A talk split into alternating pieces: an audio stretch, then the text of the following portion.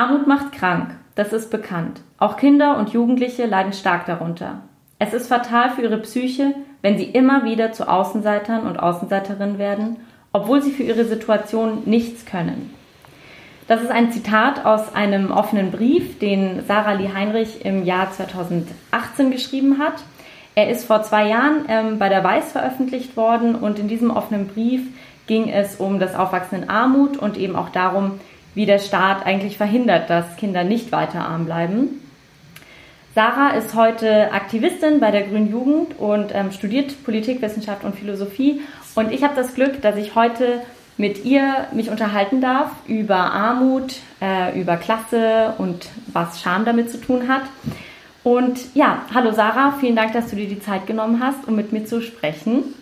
Hallo Laura, ich bin auch richtig froh, heute hier bei dir sein zu können. Ich hätte direkt mal so eine, so eine Frage zu diesem, zu diesem offenen Brief damals und dem Zitat.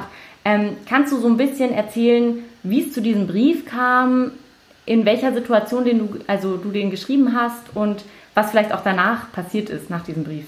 Ja, das äh, war eine ganz wilde Geschichte eigentlich, denn es hat nicht mit, einem äh, mit dem Brief angefangen, sondern tatsächlich mit einem Tweet auf Twitter. Also ich bin sehr aktiv auf Twitter schon seit jungen Jahren und ähm, war dann einfach ähm, im Internet und habe währenddessen gerade so ein bisschen nach Wohnungen geschaut, weil zu dem Zeitpunkt war ich gerade dabei, mein Abitur zu machen und hatte eigentlich vor, nach meinem Abitur ein FSJ zu machen, äh, gerne im Ruhrgebiet und habe mir mal so die Wohnungen angeschaut und was man da so machen muss, um in so eine Wohnung zu ziehen. Und dann ist mir aufgefallen, dass ich niemals im Leben ausziehen kann, weil ich dafür gar kein Geld habe, denn ähm, es ist ja so, dass äh, wenn man Hartz IV bezieht und ähm, in der oder in der Familie ist äh, von Menschen, die Hartz IV beziehen, dann gilt man als eine Bedarfsgemeinschaft und Menschen in dieser Bedarfsgemeinschaft dürfen kein Geld dazu verdienen. Und das gilt dann halt nicht nur für meine Mutter, die äh, alleinerziehend war und ähm, Hartz IV bezogen hat, sondern auch für mich als Tochter. Das heißt, ich hatte gar keine Ersparnisse und auch keine Möglichkeit, mir einen Minijob zu suchen und war dann plötzlich konfrontiert mit so vierstelligen Kautionszahlungen, die man irgendwie abgeben muss, um in eine Wohnung zu kommen. Und da ist mir klar geworden, wow, wie soll ich denn den Auszug schaffen? Ich kann nicht das machen, was ich machen möchte. Und wieso eigentlich nicht? Denn man regt sich doch immer darüber auf, dass man sagt immer so, oh, Kinderarmut wird weiter vererbt, Kinder aus Hartz-IV-Familien, die haben einfach keine Vorbilder. Und dann, wenn sie irgendwie versuchen, da rauszukommen, dann werden ihm nur Steine in den Weg gelegt. Und das hat mich so aufgeregt, dass ich mich einfach auf Twitter ausgekotzt habe in so mehreren Tweets. Und es hat irgendwie, keine Ahnung, sehr viele Menschen interessiert. Und viele wussten das nicht, dass es diese Art von Regelungen gibt. Und dann ging der Tweet ziemlich viral und irgendwann kamen dann die ersten Anfragen, so von T-Online und von Weiß, ob ich denn nicht einen Gastbeitrag schreiben äh, möchte. Und dann ist in dem Kontext auch der Brief entstanden.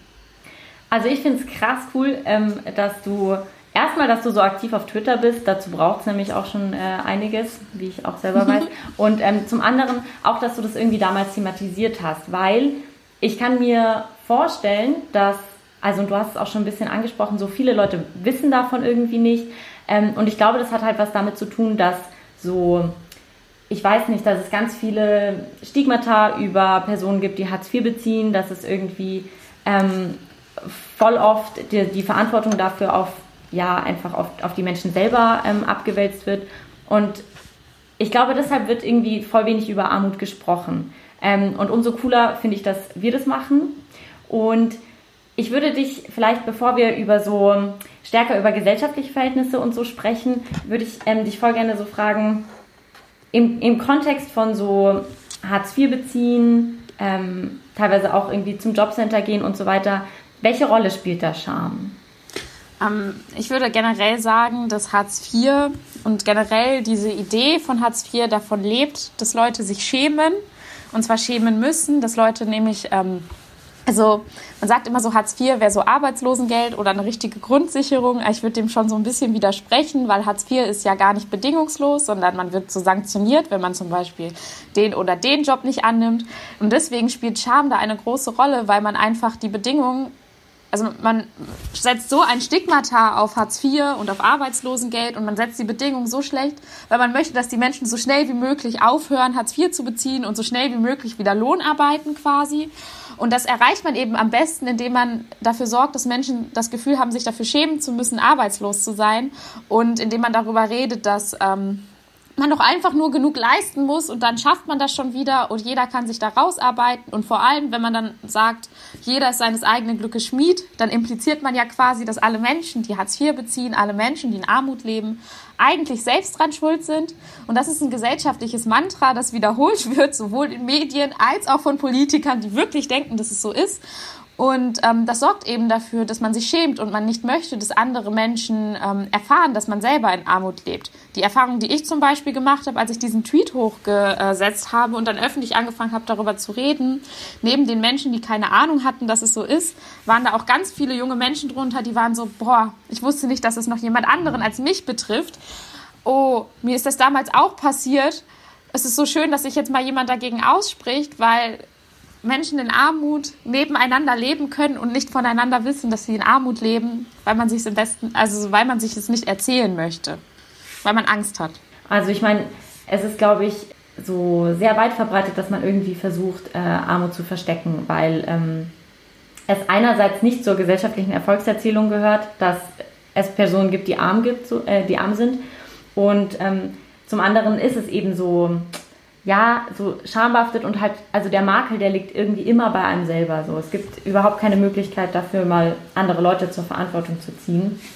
Ähm, ich frage mich, ähm, also so, ich habe ich hab mal darüber, darüber nachgedacht, ich musste persönlich noch nie zum Jobcenter gehen, aber ich weiß von Leuten in meinem Umfeld, die irgendwie immer gesagt haben, so, boah, dieser, dieser Gang zum, zum Jobcenter, der ist, der ist Horror. Ähm, weißt, du, weißt du darüber was? Kannst du darüber was sagen? Also, weil so, wenn man durch diesen Gang durchgeht und, und sich dann da irgendwo anstellen muss und so, was macht es mit einem? Ja, ich weiß sehr viel darüber, weil ich ja auch einige Zeit im Jobcenter verbracht habe. Übrigens, Fun Fact, ab so 15, 16, bin mir nicht mehr ganz sicher, zählen Kinder in Hartz IV auch als äh, Leistungsempfänger und als quasi ähm, können auch sanktioniert werden vom Jobcenter und ihnen können auch Sanktionen angedroht werden. Das ist mir auch schon alles passiert. Ähm, aber das in den Jobcenter gehen, ich musste das ganz oft machen, um so Anträge zu stellen, wenn es so um so Klassenfahrten und so geht. Und ich finde es gut, dass Klassenfahrten übernommen werden.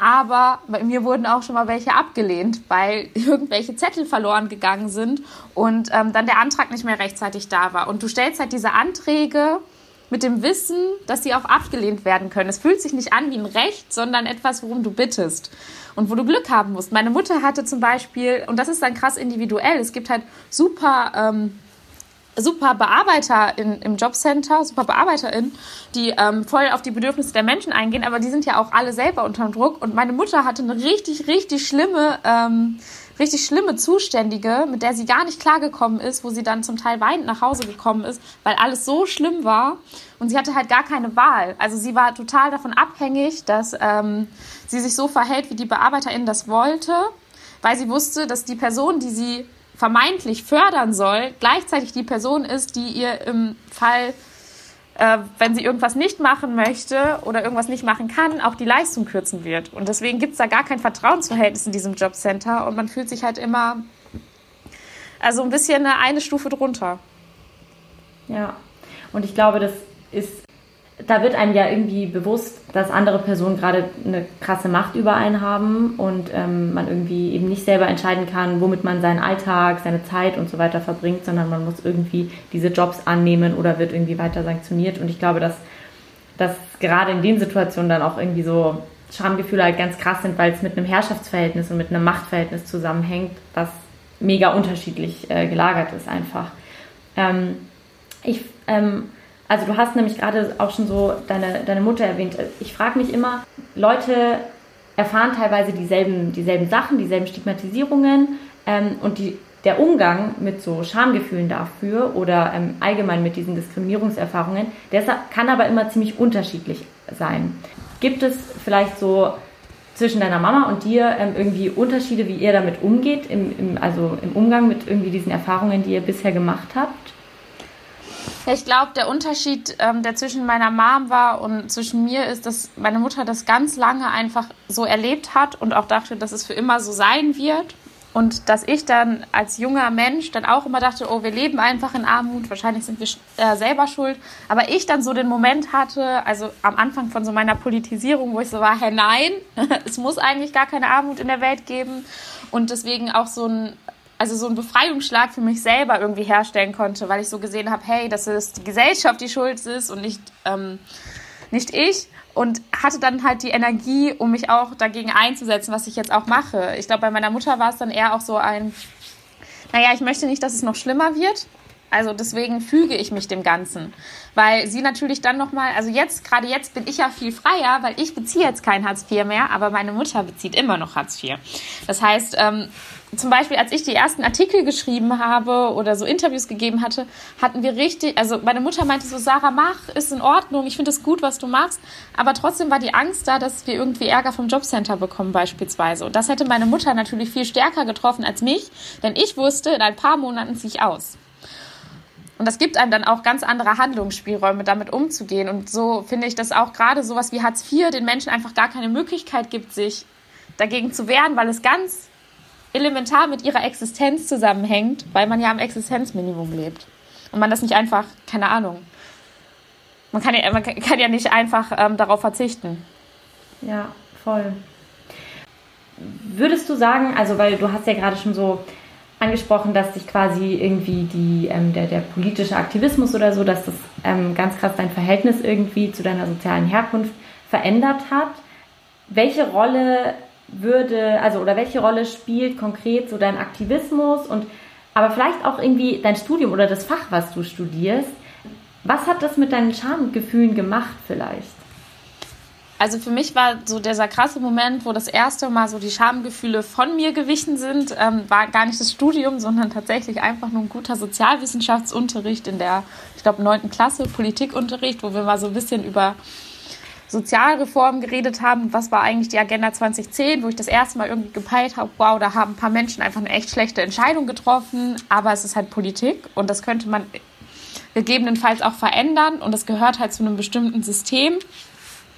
Und deswegen ähm, finde ich das, also für mich spielt so mein politischer Aktivismus, sowohl bei der Grünen Jugend als auch außerhalb und auch die Kombination mit dem Studium, ähm, die Rolle, dass, dass ich einfach dadurch viel besser verstehen kann, wie Armut überhaupt zustande kommt und welchem gesellschaftlichen Verhältnis die Armut überhaupt geschuldet ist. Und dann kann ich mich da halt rausnehmen und mich nicht mehr nur als irgendwie ein, ein Individuum sehen, das das erlebt, sondern auch äh, verstehen, wo das Ganze herkommt und damit mir erstmal die Schuld nehmen, weil ich weiß dann so, meine Mutter ist nicht schuld, ich bin nicht schuld. Das ist eine gesellschaftliche Struktur, die immer wieder bedingt, dass Menschen in Armut kommen. Und es wird immer wieder so passieren. Es sind immer wieder dann andere Menschen, aber es wird jetzt gerade in dieser gesellschaftlichen Struktur halt keine Welt ohne Armut geben und wir waren die Betroffenen.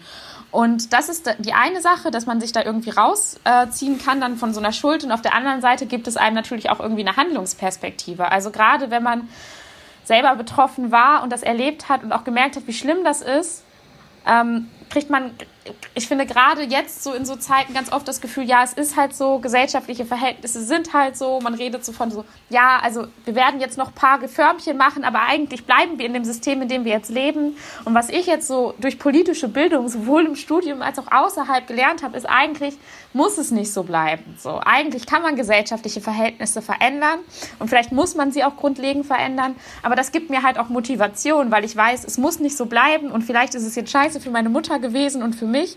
Aber es muss, es muss nicht immer so weitergehen, dass jemand Neues in Armut rutscht.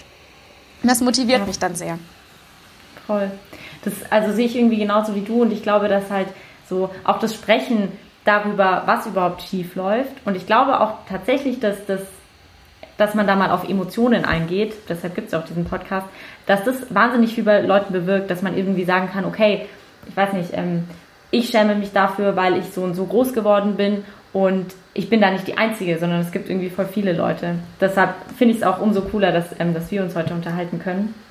Und ich hatte in einem äh, Interview mit dir auch äh, so, so einen Satz, ich muss, ich muss leider noch mal was von dir vorlesen, ähm, hatte ich gefunden, weil ich den so cool fand. Damals habe ich angefangen zu verstehen, dass nicht ich oder meine Mutter Schuld tragen an unserer Situation, sondern die Gesellschaft, die Art, wie wir miteinander leben.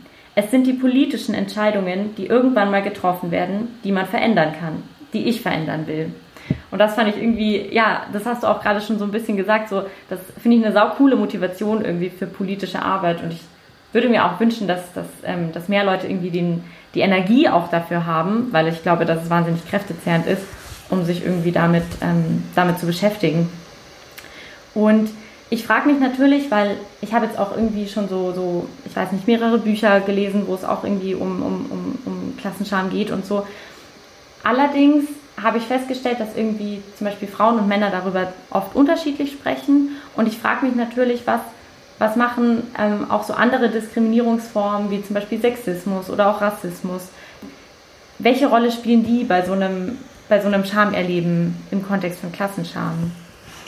Also für mich ist, glaube ich, die äh, prägnanteste andere Diskriminierungsform, die ich erlebt habe, der Rassismus. Ähm, und dann halt auch nochmal eine besondere Situation bei mir, weil meine Mutter weiß ist und ich nicht. Also das, da wir, wo wir dann in so einer ganz, also so, wo wir dann nochmal in so ein bestimmtes gesellschaftliches Bild äh, gefallen sind von der äh, weißen Mama mit dem schwarzen Baby, die Alleinerziehende, die von ihrem Mann verlassen wurde. Also da auch sehr viel, also und, und auch sehr viel Diskriminierung entgegengekommen ähm, ist.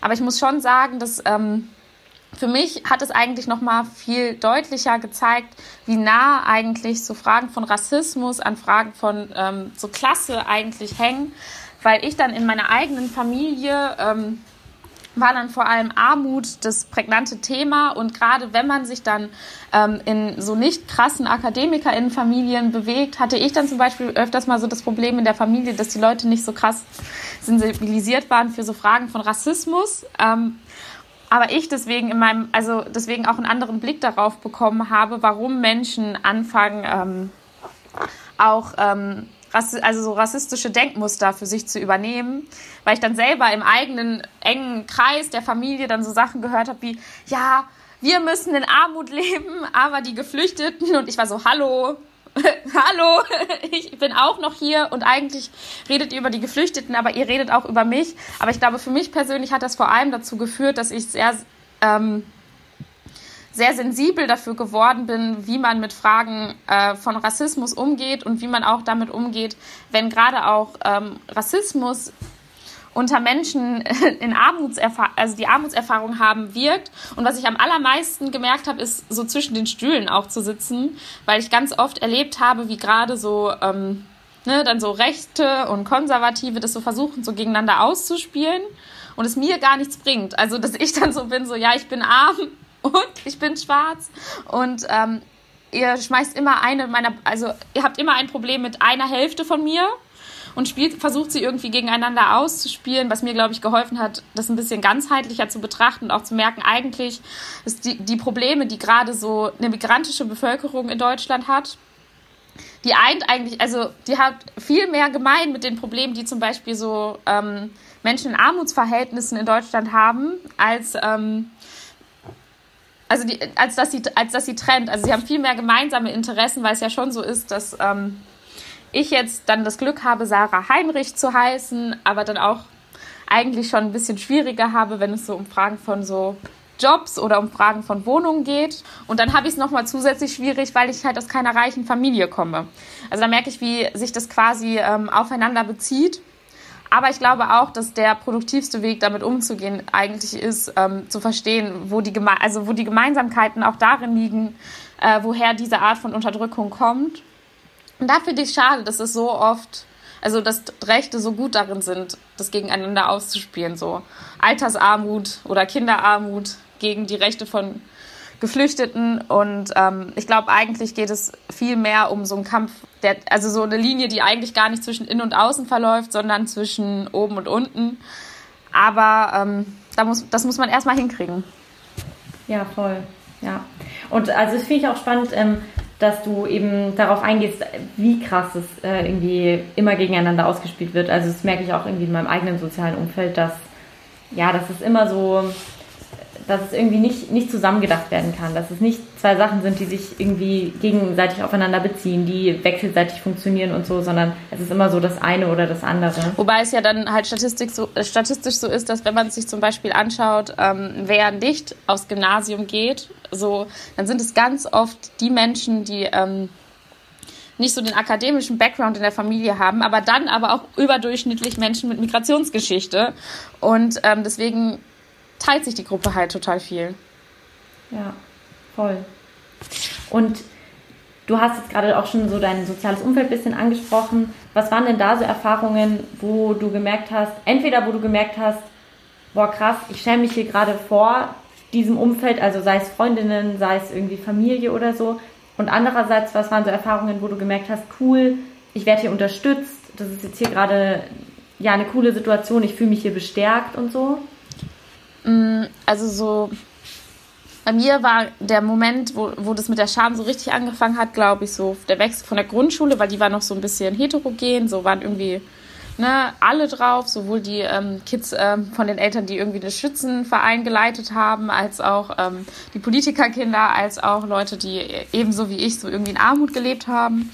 Und dann, als ich aufs Gymnasium gegangen bin, war schon mehrheitlich auch bekannt ist dafür, das Gymnasium zu sein, auf das eher so die reicheren Kinder gehen. Ähm, da habe ich dann sofort gemerkt, also da habe ich mich dann sofort angefangen zu schämen. Ich hatte richtig Angst, was passiert, wenn die anderen erfahren, dass ich in Armut lebe. Wollte dann halt, hab deswegen hat es dann auch zu Spannungen in der eigenen Familie geführt, weil meine Mutter immer nur das Beste für mich wollte, aber ich mich, nicht mehr getraut habe, Kick-Anzieh-Sachen in der Schule zu tragen, weil ich Angst hatte, jemand sieht das Schild. Oder ich wollte unbedingt die Stabilo-Stifte haben, statt die von Aldi, auch wenn es gar keinen Unterschied gemacht hat. Aber dann, da fing so richtig die Zeit an, wo ich versucht habe, da so reinzufinden. Mein enger Freundinnenkreis, die wussten das und das war auch in Ordnung, aber ich hatte richtig Angst vor den Reaktionen von den Menschen drumherum und ich habe auch erst in der, keine Ahnung, neunten Klasse, zehnten Klasse überhaupt darüber geredet, dass ich in Hartz IV lebe weil ich dann eben auch, selbst wenn sie nicht über mich geredet haben, dann haben sie über andere geredet und dann fielen so Worte wie so, schickes Shirt, hast es vom Kick-Wühltisch geholt oder so. Und das sind dann Gespräche, die überhörst du bei anderen, aber du weißt, sie meinen eigentlich dich. Und das war auf jeden Fall richtig, richtig schlimm für mich. Und deswegen habe ich mich auch sehr versteckt und das hat auch sehr an meinem Selbstwertgefühl genagt, auf jeden Fall und sehr auch echt krass zu Konflikten in der eigenen Familie geführt. Und so die positiven Erfahrungen waren aber gleichzeitig auch die Erfahrungen in der Schule. Und zwar die Erfahrung mit den Lehrern. Liebe Grüße an der Stelle ans Pestalozzi-Gymnasium in Unna. Ich ähm, hatte einfach eine super Zeit mit den Lehrern, weil ich ähm, relativ früh Lehrern begegnet bin, die in mir so Potenziale gesehen haben und dann eben auch wussten, dass ähm, ich in Armut lebe und die mich zum Beispiel in so Stipendienprogramme einfach reingeschickt haben. Also die haben da nicht so wirklich mit mir diskutiert und meinten einfach, du machst das jetzt, hier sind zwei Motivationsschreiben und du musst jetzt gefördert werden und ähm, mich da total unterstützt haben in der Zeit. Ähm, und das war für mich, glaube ich, total wichtig, so jemanden zu haben, der so sieht, hey, ist eigentlich egal, wo du herkommst, du kannst mega was reißen und wir werden dich jetzt dabei unterstützen, so gut wir können. Und ich glaube, das war echt das nachhaltig Wichtigste für mich, ähm, diese Unterstützung zu haben. Und gleichzeitig, also es war voll schön, aber gleichzeitig auch voll schlimm, weil das krass vom Zufall abhängt. Also es ist ja eigentlich schon so statistisch äh, schwer zu finden, dass ich überhaupt aufs Gymnasium gegangen bin. Das heißt, es hätte mich nur irgendeine Grundschullehrerin nicht aufs Gymnasium schicken wollen und dann wäre halt schon vorbei gewesen bei mir, weil dann wären da vielleicht nicht mehr die Menschen gewesen, die mich unterstützt hätten. Und es kann ja nicht sein, dass es irgendwie vom Glück oder so von einzelnen Personen, die im Leben zufällig irgendwo positioniert sind, abhängt, ob man es packt oder nicht. Aber ich würde schon sagen, dass es bei mir der Fall war. Ja. Oh Mann, also dazu muss ich irgendwie ganz viel sagen, weil mir da gerade irgendwie so viel eingefallen ist.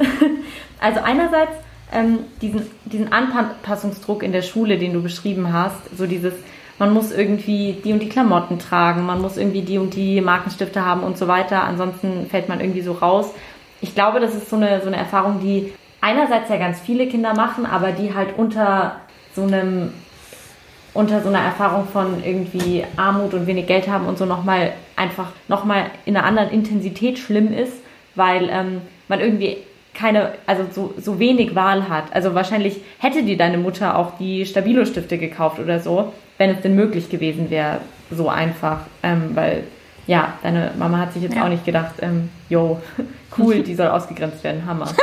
ja.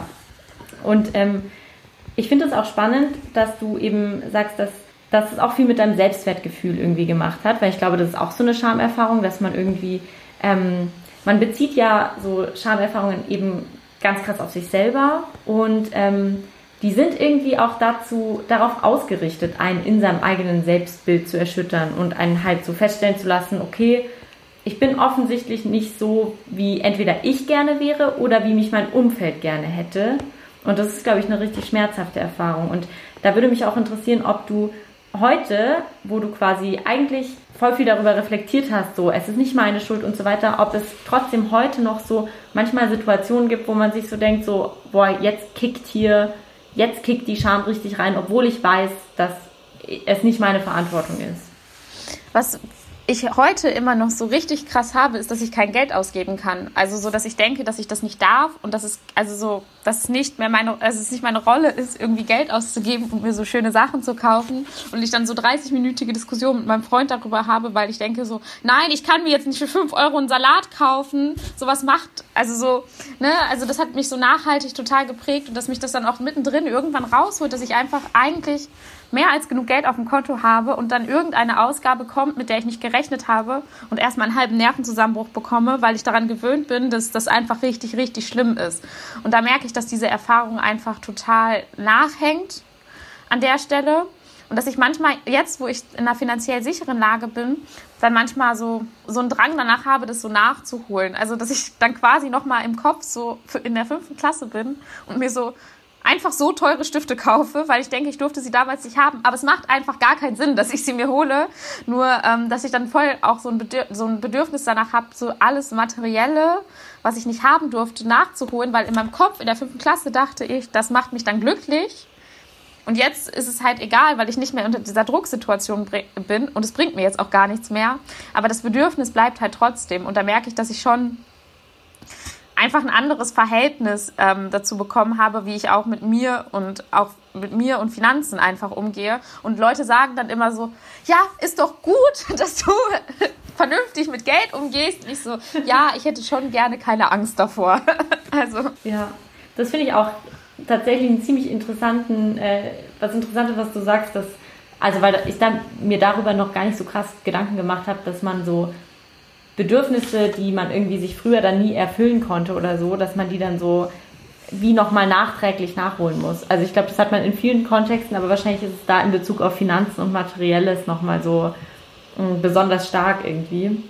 Und du hast äh, eben auch noch gesagt, dass, dass es eigentlich krass ist, so wie, wie zufällig diese Unterstützung ähm, war, die du erfahren hast. Also so, es war eine super willkürliche Situation, deswegen krass von deinen Lehrern und Lehrerinnen ab. Du hattest da Glück in der Hinsicht und eigentlich sollte es ja irgendwie nicht so sein, dass es, ähm, dass das so krasse Individualfälle sind und dass irgendwie, dass man einfach darauf hoffen muss, dass man coole Grundschullehrerinnen oder sowas hat, sondern es sollte irgendwie einfach normal sein, dass man irgendwie die und die Chancen hat und so.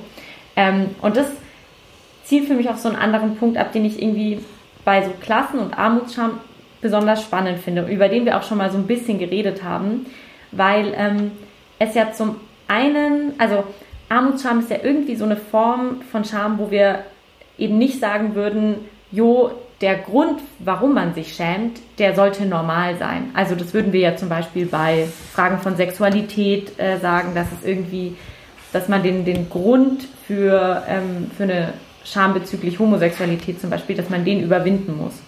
Und ich frage mich dann, was das äh, irgendwie in unserem Umgang damit macht und was das vielleicht auch in unserem politischen Aktivismus oder so macht, dass wir eben eigentlich Armut nicht normalisieren wollen, sondern irgendwie anders daran gehen müssen. Ja, ich finde es auch eine total interessante Frage und ich habe auch das Gefühl, dass man manchmal in so linken Analysen der Sache auch so ein bisschen auf den Leim geht, wenn man einfach so tut, als wäre es so, keine Ahnung, dann wird das so aufgezählt, so wir sind gegen Queerfeindlichkeit, gegen Sexismus und gegen Klassismus. Aber ich, also so ja, ich bin auch gegen Klassismus, aber ich bin auch vor allem gegen Armut. Und ähm, das ist halt einfach eine andere Kategorie, weil man, ich finde, gerade bei so Fragen von ähm, Klassismus, dann geht es so darum, ich möchte, dass die Person sich nicht schämen muss. Also es bezieht sich so auf die Person, aber wenn ich sage, ich möchte Armut abschaffen, bezieht es sich auf eine gesellschaftliche Struktur, die eigentlich dahinter abgeschafft werden muss. Und ganz oft, finde ich, fällt das dann in solchen Diskussionen ganz schnell raus. Ähm, und das ist, finde ich, ziemlich gefährlich auch, weil man so eigentlich gar nicht vorankommt und keine reelle, äh, also so für mich heißt auch irgendwie linke Politik so eine reelle Veränderung, positive Veränderung im Leben der Menschen herzustellen. Und ich finde, man geht halt so ein bisschen so einem schwieriges Wort, so, so dem Neoliberalismus im Sinne von so jeder soll so, also jeder sieht sich so als eigener Unternehmer seiner selbst, jeder ist so ein Individuum, es gibt keine Gruppen mehr und eigentlich gibt es auch gar keine Gesellschaft, sondern es gibt nur einzelne Menschen und dem geht man dann auch ganz schnell auf dem Leim, wenn man nur bei so Fragen von so, ja, also dir, du sollst dich nicht dafür schämen, dass du bist, wie du bist, äh, stehen bleibt. Und ich glaube, das geht dann total am Problem vorbei, weil ich ja eher sagen würde, dass so Fragen wie, dass ähm, alles immer nur auf die Individuen geschoben wird eigentlich und dass wir irgendwie in einem Wirtschaftssystem leben, dass das begünstigt, eher Grund dafür sind, dass die Menschen überhaupt in Armut leben müssen. Gleichwohl würde ich aber sagen, ähm, gibt es trotzdem Handlungsstrategien, die so in den Rahmen von so Klassismus fallen, die wichtig sind. Also wenn wir zum Beispiel über politischen Aktivismus nachdenken, dann geht es da ganz oft, und das ist dann auch wieder keine äh, bequeme Debatte, wie können wir Räume ähm, auch für Menschen öffnen, die nicht so krass in akademischen Kontexten irgendwie groß geworden sind. Und ähm, wie gehen wir auch damit um, wenn Leute, äh, keine Ahnung, nicht so ähm, perfektes äh, linkes Deutsch sprechen, so wie wir das machen, in so linken Räumen. Also wenn man ins, also keine Ahnung, ich bin auch mal so zu einem AZ gegangen und bin danach wieder gegangen, weil ich es ein bisschen gruselig fand und ähm, weil ich ja gar keinen Bezug zu sowas habe. Und ich glaube, das ist eine Frage, die müssen sich ähm, linke Strukturen vollstellen, aber sie sollten dabei nie aus den Augen verlieren, dass es nicht einfach nur darum geht, dass die Leute sich nicht für ihre Armut schämen sollen. Sondern dass man ja eigentlich sagen muss, ja, du musst dich nicht dafür schämen, weil die Gesellschaft ist schuld, aber wir wollen auch nicht dass es einfach so bleibt, wie es ist, sondern wir schaffen das jetzt gemeinsam ab. Ja, voll. Das ist auch eben sowas, worüber ich so ganz, ganz krass viel nachdenke. So, wann ist eben welche Scham wie legitim? Wann geht es irgendwie um die Schamgründe und so? Und das finde ich mega cool, dass wir das so ansprechen können, weil das, ähm, seit ich mich mit Scham überhaupt beschäftige, stelle ich mir immer wieder die Frage. Und es gibt ja auch irgendwie Formen von Scham, wo ich sagen würde, es ist total gut, dass man sich da schämt. Also wenn, keine Ahnung, man jetzt sich rassistisch verhält und ne, jemand macht einen darauf aufmerksam, hey, das war jetzt irgendwie rassistisch, dann ist es ein guter und wichtiger Move zu sagen, okay, ich schäme mich, weil ich lehne Rassismus ab. So, das ist ja irgendwie voll wichtig.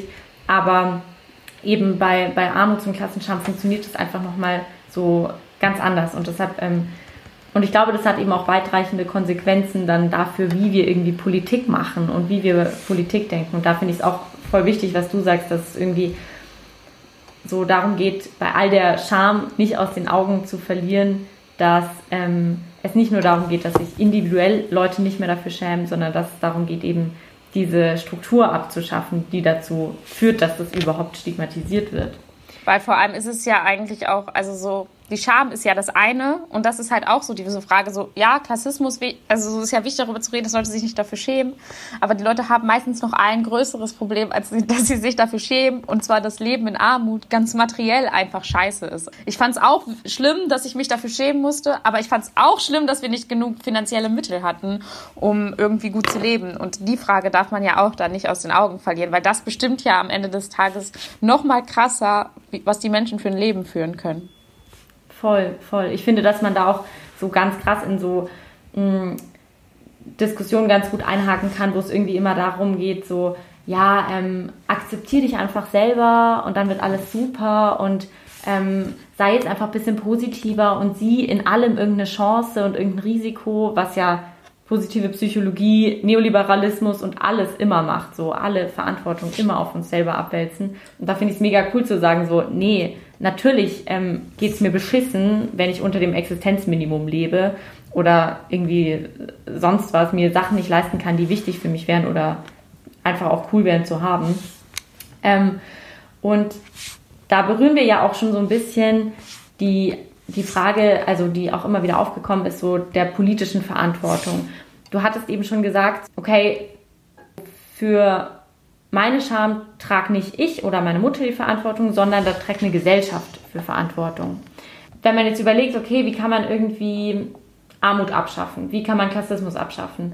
Ähm, wer sind da Verantwortungsträger? Also an wen müssen wir irgendwie Forderungen adressieren und so?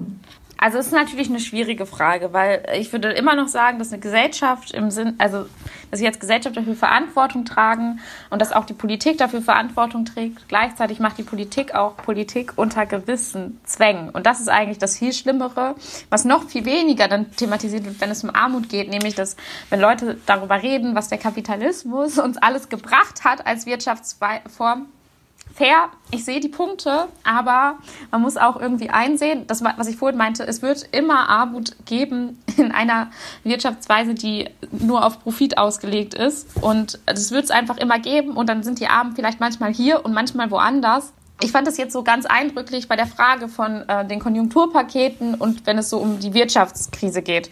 Da konnte ich so, wenn ich persönlich jemanden verantwortlich machen wollte, habe ich schon gesagt, ja, Hubertus Heil ist schon mega scheiße, dass den Hartz-IV-Satz nicht erhöht. So, von der Logik her habe ich aber verstanden, warum es so schwierig ist, dass, also so, warum das als letzt, an, an, den, an die letzte Priorität war, weil es darum ging, die Wirtschaft, also so, die Wirtschaft wieder anzukurbeln und dann kam man, kommt man nicht darum, große Wirtschaftszweige zu retten. Also die machen das ja, also die machen das nicht einfach nur aus Spaß, sondern weil unsere Wirtschaft ja wirklich zusammenkrachen würde, wenn man sie nicht rettet. Das heißt, ich kann sagen, ich möchte, dass die Menschen gerettet werden und nicht die Unternehmen oder die Banken. Es funktioniert leider aber nicht. Und das ist, glaube ich, das, was auch noch so in der Debatte um Armut und auch so um Sozialpolitik fehlt. Ich finde es total wichtig und ich bin voll die Streiterin für eine gute Sozialpolitik. Ähm, aber auch eine, auch eine Sozialpolitik kommt im Kapitalismus irgendwo an ihre Grenzen und das immer nur so zu verstehen, dass, ähm, keine Ahnung, ähm, man versucht in dem System Dinge zu verbessern, will ich auch. Ich finde, man muss Hartz IV abschaffen, man muss eine Kindergrundsicherung einführen. Man braucht eine Grundsicherung, die hoch genug ist und sanktionsfrei. Aber wir werden damit immer an unsere Grenzen stoßen und es wird immer trotzdem Armut geben. Und deswegen muss auch irgendwie Fragen von Sozialpolitik, muss man am Ende auch mit einer Systemfrage verbinden, weil immer Menschen in Armut leben werden. Und vor allem, wenn man dann über globale Perspektiven redet, wird die Aussage nur noch wahrer quasi.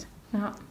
Das finde ich äh, mega cool, dass du das irgendwie thematisierst, dass das Problem eben jetzt nicht an so einer konkreten Struktur, an drei konkreten Personen und so festzumachen sind, ähm, sondern dass es eben ja, dass es eben um ein ganzes System geht, in dem wir irgendwie leben, in dem wir groß geworden sind, in dem wir arbeiten und so weiter. Und ähm, dass eben nach wie vor der Kapitalismus irgendwie das große Problem ist.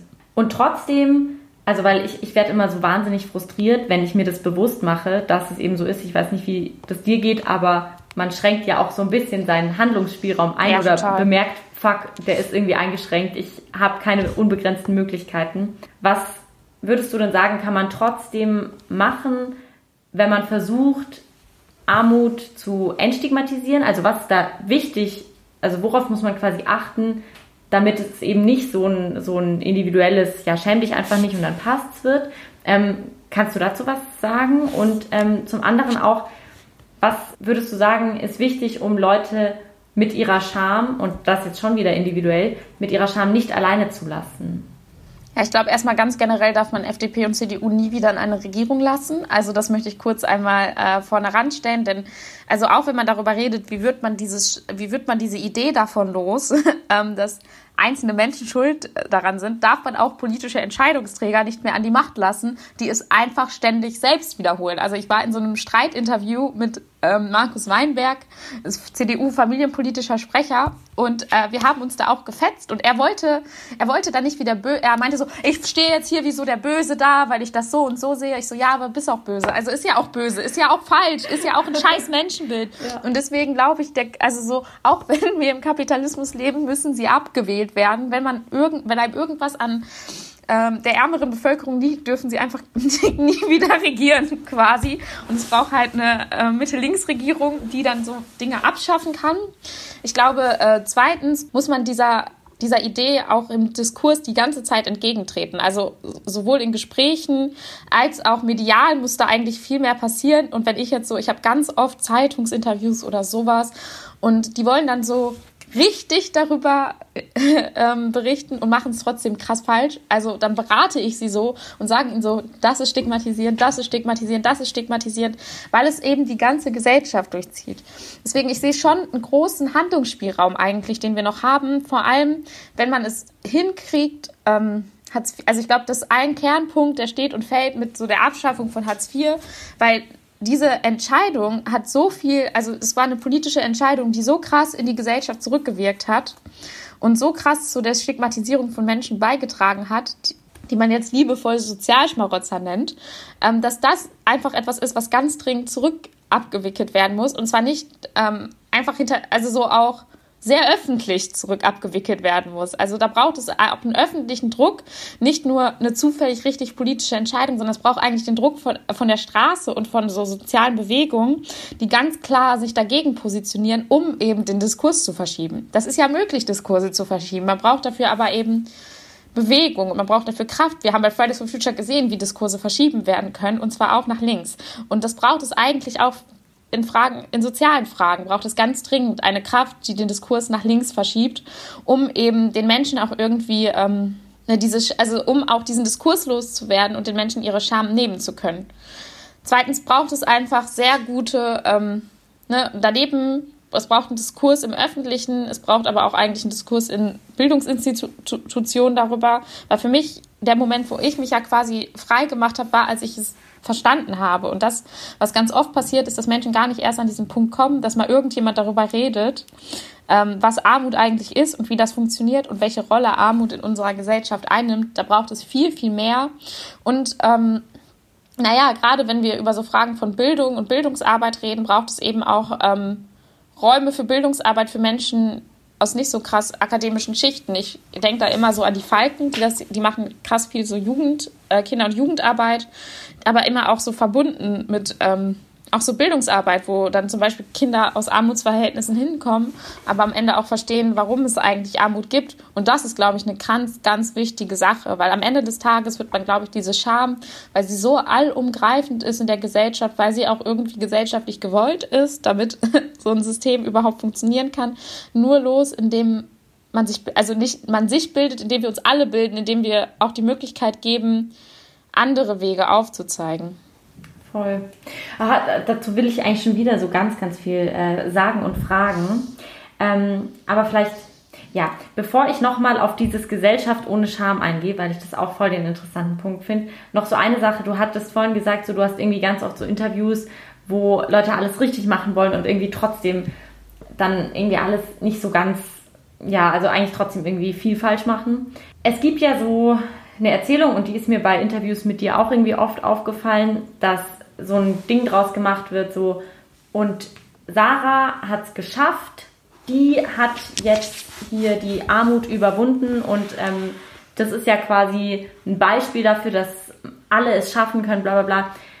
Kannst du vielleicht für uns nochmal ähm, erzählen oder sagen, was genau an dieser Erzählung so falsch ist und was an dieser Erzählung problematisch ist? Ja, tatsächlich begegnet mir diese Erzählung sehr oft. Immer wenn so Journals bei mir anrufen und so irgendwie was machen wollen, erzähle ich ihnen auch erstmal 20 Minuten lang, dass ich das nicht machen werde, also dass ich genau das nicht machen werde und frage sie dann, ob sie immer noch ein Interesse haben, mit mir zu arbeiten. Diesen Tweet, den ich damals geschrieben habe, hat dann auch irgendwann die FDP retweetet und dann war ich so, ganz falscher Dampfer, Freunde, ganz falscher Dampfer. Wir haben nichts miteinander gemeint. Und ähm, deswegen, das ist etwas, was mir richtig oft begegnet und was ich halt vehement ablehne, weil es genau darum darum ja nicht geht. Es funktioniert nicht. Dieses ominöse Aufstiegsversprechen in der sozialen Marktwirtschaft. Es ist nicht da. Schön, dass ich es geschafft habe, aber auf mich kommen dann noch mal 19 Leute, die es nicht geschafft haben. So, ich hätte an so vielen die Höhe, also es geht ja nicht einfach darum, dass es ganz unmöglich wäre, weil sonst hätte ich es ja nicht hinbekommen so. Aber die Hürden sind so hoch, dass Leute irgendwann mal davor stehen bleiben und ich es ihnen nicht verübeln kann. Das habe ich auch gesagt bei meinem Auszug. Ja, ich habe das mit dem Auszug irgendwie hinbekommen. Aber es war so schwierig, dann kann man doch nicht sagen, dass die Leute, die es nicht packen, einfach selbst schuld daran sind, während andere einfach mit einem bedingungslosen Grundeinkommen ihrer Eltern gefühlt ähm, durch ihr Leben gehen ähm, und sich nie Sorgen machen müssen darüber. Und ich glaube, darum geht's halt eben ganz klar aufzuzeigen, ja, es gibt ein paar Leute, die schaffen das auch, aber die sind vorher ein krasses Labyrinth gelaufen und vielleicht dort angekommen und andere Leute sind da stehen geblieben. Und es ist nicht nur einfach persönliche Schwäche, wenn Leute es nicht schaffen. Weil das ist ja die Umkehrerzählung. Wenn du sagst so, sie war stark und sie hat es geschafft, was sagt es denn über die Leute aus, die es nicht geschafft haben? Waren die zu schwach? Waren sie zu faul? Und dann kommt man wieder genau auf diese Individualerzählung. Deswegen mache ich immer ganz stark, dass ich echt einfach eine Menge Glück hatte und es genauso gut, es hätte auch anders laufen können bei mir. Und es wäre dann immer noch nicht meine Schuld. Ja. Voll. Ja, das sind nämlich, also das ist so auch so eine Erzählung, jedes Mal, wenn ich das in irgendwelchen Interviews lese oder so, dann denke ich mir immer so, nee, einfach nee, du vergisst irgendwie alles, lieber Journalist, liebe Journalistin, weil darum geht es nicht so. Das, ja, das ist nicht das, worauf es irgendwie hinauslaufen sollte. Ich habe noch so, das ist vielleicht das letzte Zitat für heute, ähm, aber ich glaube, daran kann man irgendwie ganz gut nochmal bestimmte Sachen aufzeigen. Äh, ich habe es in irgendeinem Buch gelesen, ich weiß ehrlich gesagt nicht mehr genau wo, ähm, aber aus der Scham gibt es kein Entrinnen, weil sie der politische Affekt par excellence ist. Ausdruck von Machtverhältnissen, die das Verhältnis der Subjekte untereinander wie den zu sozialen Institutionen gleichermaßen bestimmen. Eine Welt ohne Scham wäre daher entweder eine Welt der völligen Schamlosigkeit, wie die Anklage der neuen Kultur der Peinlichkeit sie befürchtet, oder aber sie wäre eine Welt ohne Herrschaftsverhältnisse. Besonders so der letzte Teil von diesem Zitat, den finde ich eigentlich ganz nice, weil ich mir irgendwie auch immer versuche, so eine Gesellschaft ohne Scham vorzustellen und dann eben darauf kommen, so, okay, ähm, wie müsste man die überhaupt erschaffen und ähm, was würde mit Herrschaft und Macht da passieren? Kannst du vielleicht noch so sagen, was für dich eine Welt ohne Scham bedeuten würde? Oder ja, genau, was für dich ähm, passieren müsste, damit eine Welt nicht mehr so, so herrschaftsförmig strukturiert wäre, dass man sich für solche Sachen schämen muss? Ich finde es eine total interessante Frage, weil wir haben ja gerade zum Beispiel auch über so Schamerlebnisse gesprochen, die wir gar nicht, also so, die man erstmal gar nicht so schlimm findet. Ähm, wie zum Beispiel, wenn jemand sich sexistisch verhält und man sagt, das war sexistisch und dann schämt er sich. Aber natürlich wäre es auch in Ordnung, wenn es diese Scham ähm, Erlebnisse nicht mehr gäbe, und zwar in einer Welt ohne Patriarchat so und in einer Welt, in der es keinen Sexismus mehr gibt. Und deswegen ähm, Menschen sich auch nicht dafür schämen müssen, sich rassistisch zu verhalten, weil es keinen Rassismus mehr gibt.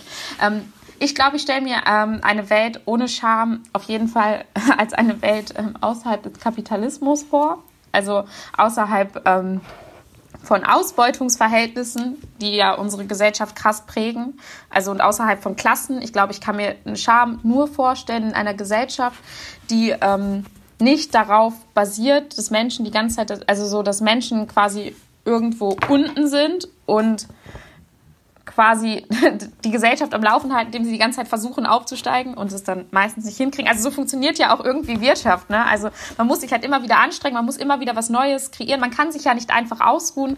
Die Leute können nicht einfach zu Hause bleiben, dann bricht die Wirtschaft zusammen. So und deswegen muss man sie irgendwie anspornen, Dinge zu tun. Und das macht man jetzt nicht unbedingt mit äh, positiven Anreizen, sondern das macht man, indem man das also das nicht das Nichtstun, das Chillen einfach äh, skandalisiert. Und deswegen glaube ich, dass das so ein ganz krasser Faktor dar darin ist, welche, also so eine ganz krasse Funktion von Charme ist, die man nur losführt, wenn es das nicht mehr gibt. Also wenn Menschen einfach ähm, nicht mehr Lohn arbeiten müssen beispielsweise, um ähm, irgendwie irgendwo abstrakt Profit zu generieren, damit unsere Wirtschaftsleistung steigt und ähm, wir weiter zusammenleben können. Ich glaube, wir können, ich kann mir nur eine Welt ohne Scham vorstellen als eine Welt, in der wir nicht an irgendwelchen Wachstumszwängen uns orientieren müssen, die am Ende dazu führen, dass wir, keine Ahnung, an unseren Bedürfnissen vorbeigehen und damit eben auch im Zweifel einzelne Menschen schlimmen Verhältnissen und Scham aussetzen, damit sie spuren. Ja. Ach, das ist äh, voll schön, dass du das sagst. Du sprichst mir aus dem Herzen. und ähm, ich habe noch zwei äh, Standardfragen, die ich all meinen Gästen stelle. Und zwar, die erste ist, ähm, wann hat Scham dich gerettet? Uh, schwierige Frage. Ha, darf, darf ich ein Beispiel äh, von einer anderen Gästin wissen? Ja, ähm, also zum Beispiel hat mir äh, Nils, mit dem ich über Männlichkeit gesprochen habe, hat mir gesagt, dass ähm, ihn seine Scham öfters davor gerettet hat, äh, in gewalttätige Auseinandersetzungen reinzugehen, weil er sich quasi geschämt hätte, wenn er das gemacht hätte. Und du musst auch kein Beispiel nennen, wo es vielleicht deine eigene Scham ist, die dich gerettet hat. Es kann auch die Scham von irgendjemand anderem sein. Ähm, ja, ich glaube, meine, ähm, also die Scham von anderen hat ähm, mich gerettet in der Zeit, wo ich angefangen habe, öffentlich über so Hartz-IV-Sachen zu reden. Und ähm, die anderen Menschen schon nicht so gut über mich gedacht haben, aber sich dann nicht mehr, also so, weil ich dann, ich habe ja sehr viel positives Feedback bekommen und deswegen war es dann ja, stand ich ja quasi in einem guten Licht da und dann haben sich die anderen nicht mehr getraut, irgendwas Schlechtes dagegen zu sagen, weil sie sich ja quasi dann gegen etwas gewehrt hätten, was irgendwie jetzt eine neue Norm wird. Also weil ich es ja geschafft habe, das Thema zu setzen, konnten die anderen dann nichts mehr tun. Und ich glaube, es hat mich schon gerettet, weil es war eine sehr unsichere Zeit für mich. Also es war krass, plötzlich irgendwie im Lokalanzeiger irgendwelche Nachrichten zu hatten über mich. Und ähm, ich glaube, es hat mich sehr gerettet und mich und mein auch Selbstwertgefühl sehr gerettet, dass dieses Schamgefühl sie alle davon abgehalten hat und mich einfach mal eine Runde in Ruhe gelassen haben. Um da, da, so dass ich damit lernen konnte, umzugehen. Und dann kamen irgendwann auch die negativen Feedbacks und so, aber dann war auch schon zu spät. Ja, und damit konnte man dann wahrscheinlich auch anders umgehen, weil man ja irgendwie wusste, ja. okay, nee, eigentlich. Ja, weil man selber auch dann gefestigter war. Ich meine, ich habe dann halt einfach ganz viel über dieses Thema geredet, aber war noch selber total mhm. unsicher. Mhm. Und dass die anderen mich nicht, dafür, mich nicht dafür angreifen konnten, zumindest für so einen bestimmten Moment, weil sie noch nicht wussten, in welche Richtung das geht. Das war ja. gut. Sehr gut. Und die letzte Frage, ähm, über welche Schamthemen würdest du gerne mehr erfahren? Hm, ich glaube, ähm, so, das ist so krass bei mir als so Person, die in Armut aufgewachsen ist, als Person, die so Rassismus erlebt hat und als Person, die eine Frau ist, habe ich trotzdem das Gefühl, dass von allen Dingen so am wenigsten mein Leben, also zumindest am Anfang meines Lebens, so am wenigsten mein Einfluss auf mich und meine Psyche genommen hat, war das Frausein ähm, weil ich so sehr beschäftigt damit war, mich wegen den anderen Sachen zu schämen, dass da irgendwie kein Raum war für. Mhm. Und deswegen würde ich mich total äh, gerne mehr damit auseinandersetzen, ähm, mit dem Zusammenhang zwischen so Frau sein in dieser Gesellschaft und ähm, dem Schamgefühl. Okay, tipptopp. Ja, vielen Dank, ähm, weil das, äh, das steht nämlich auch eh schon auf meiner Liste, dass ich das ha. unbedingt äh, machen möchte. Insofern vielen Dank, dass du mich da auch nochmal bestätigt hast. Und ähm, ja, dann würde ich sagen, bedanke ich mich, ähm, dass du dir so viel Zeit für mich genommen hast. Wir haben jetzt fast eine Stunde geredet. Ähm, das ist nicht selbstverständlich und vielen Dank, dass du auch irgendwie so offen warst und dass ich da auch mit dir so viel über Perspektiven aus der Scham raus sprechen konnte. Es hat mir mega viel Spaß gemacht und ich hoffe dir auch. Ja, auf jeden Fall. Das war super. Und Danke, dass ich dabei sein durfte. Ja, wie gesagt, ähm, sehr, sehr gerne und vielen Dank. Und genau, wir äh, hören uns in zwei Wochen wieder. Ähm, vielen Dank, dass ihr zugehört habt und bis zum nächsten Mal.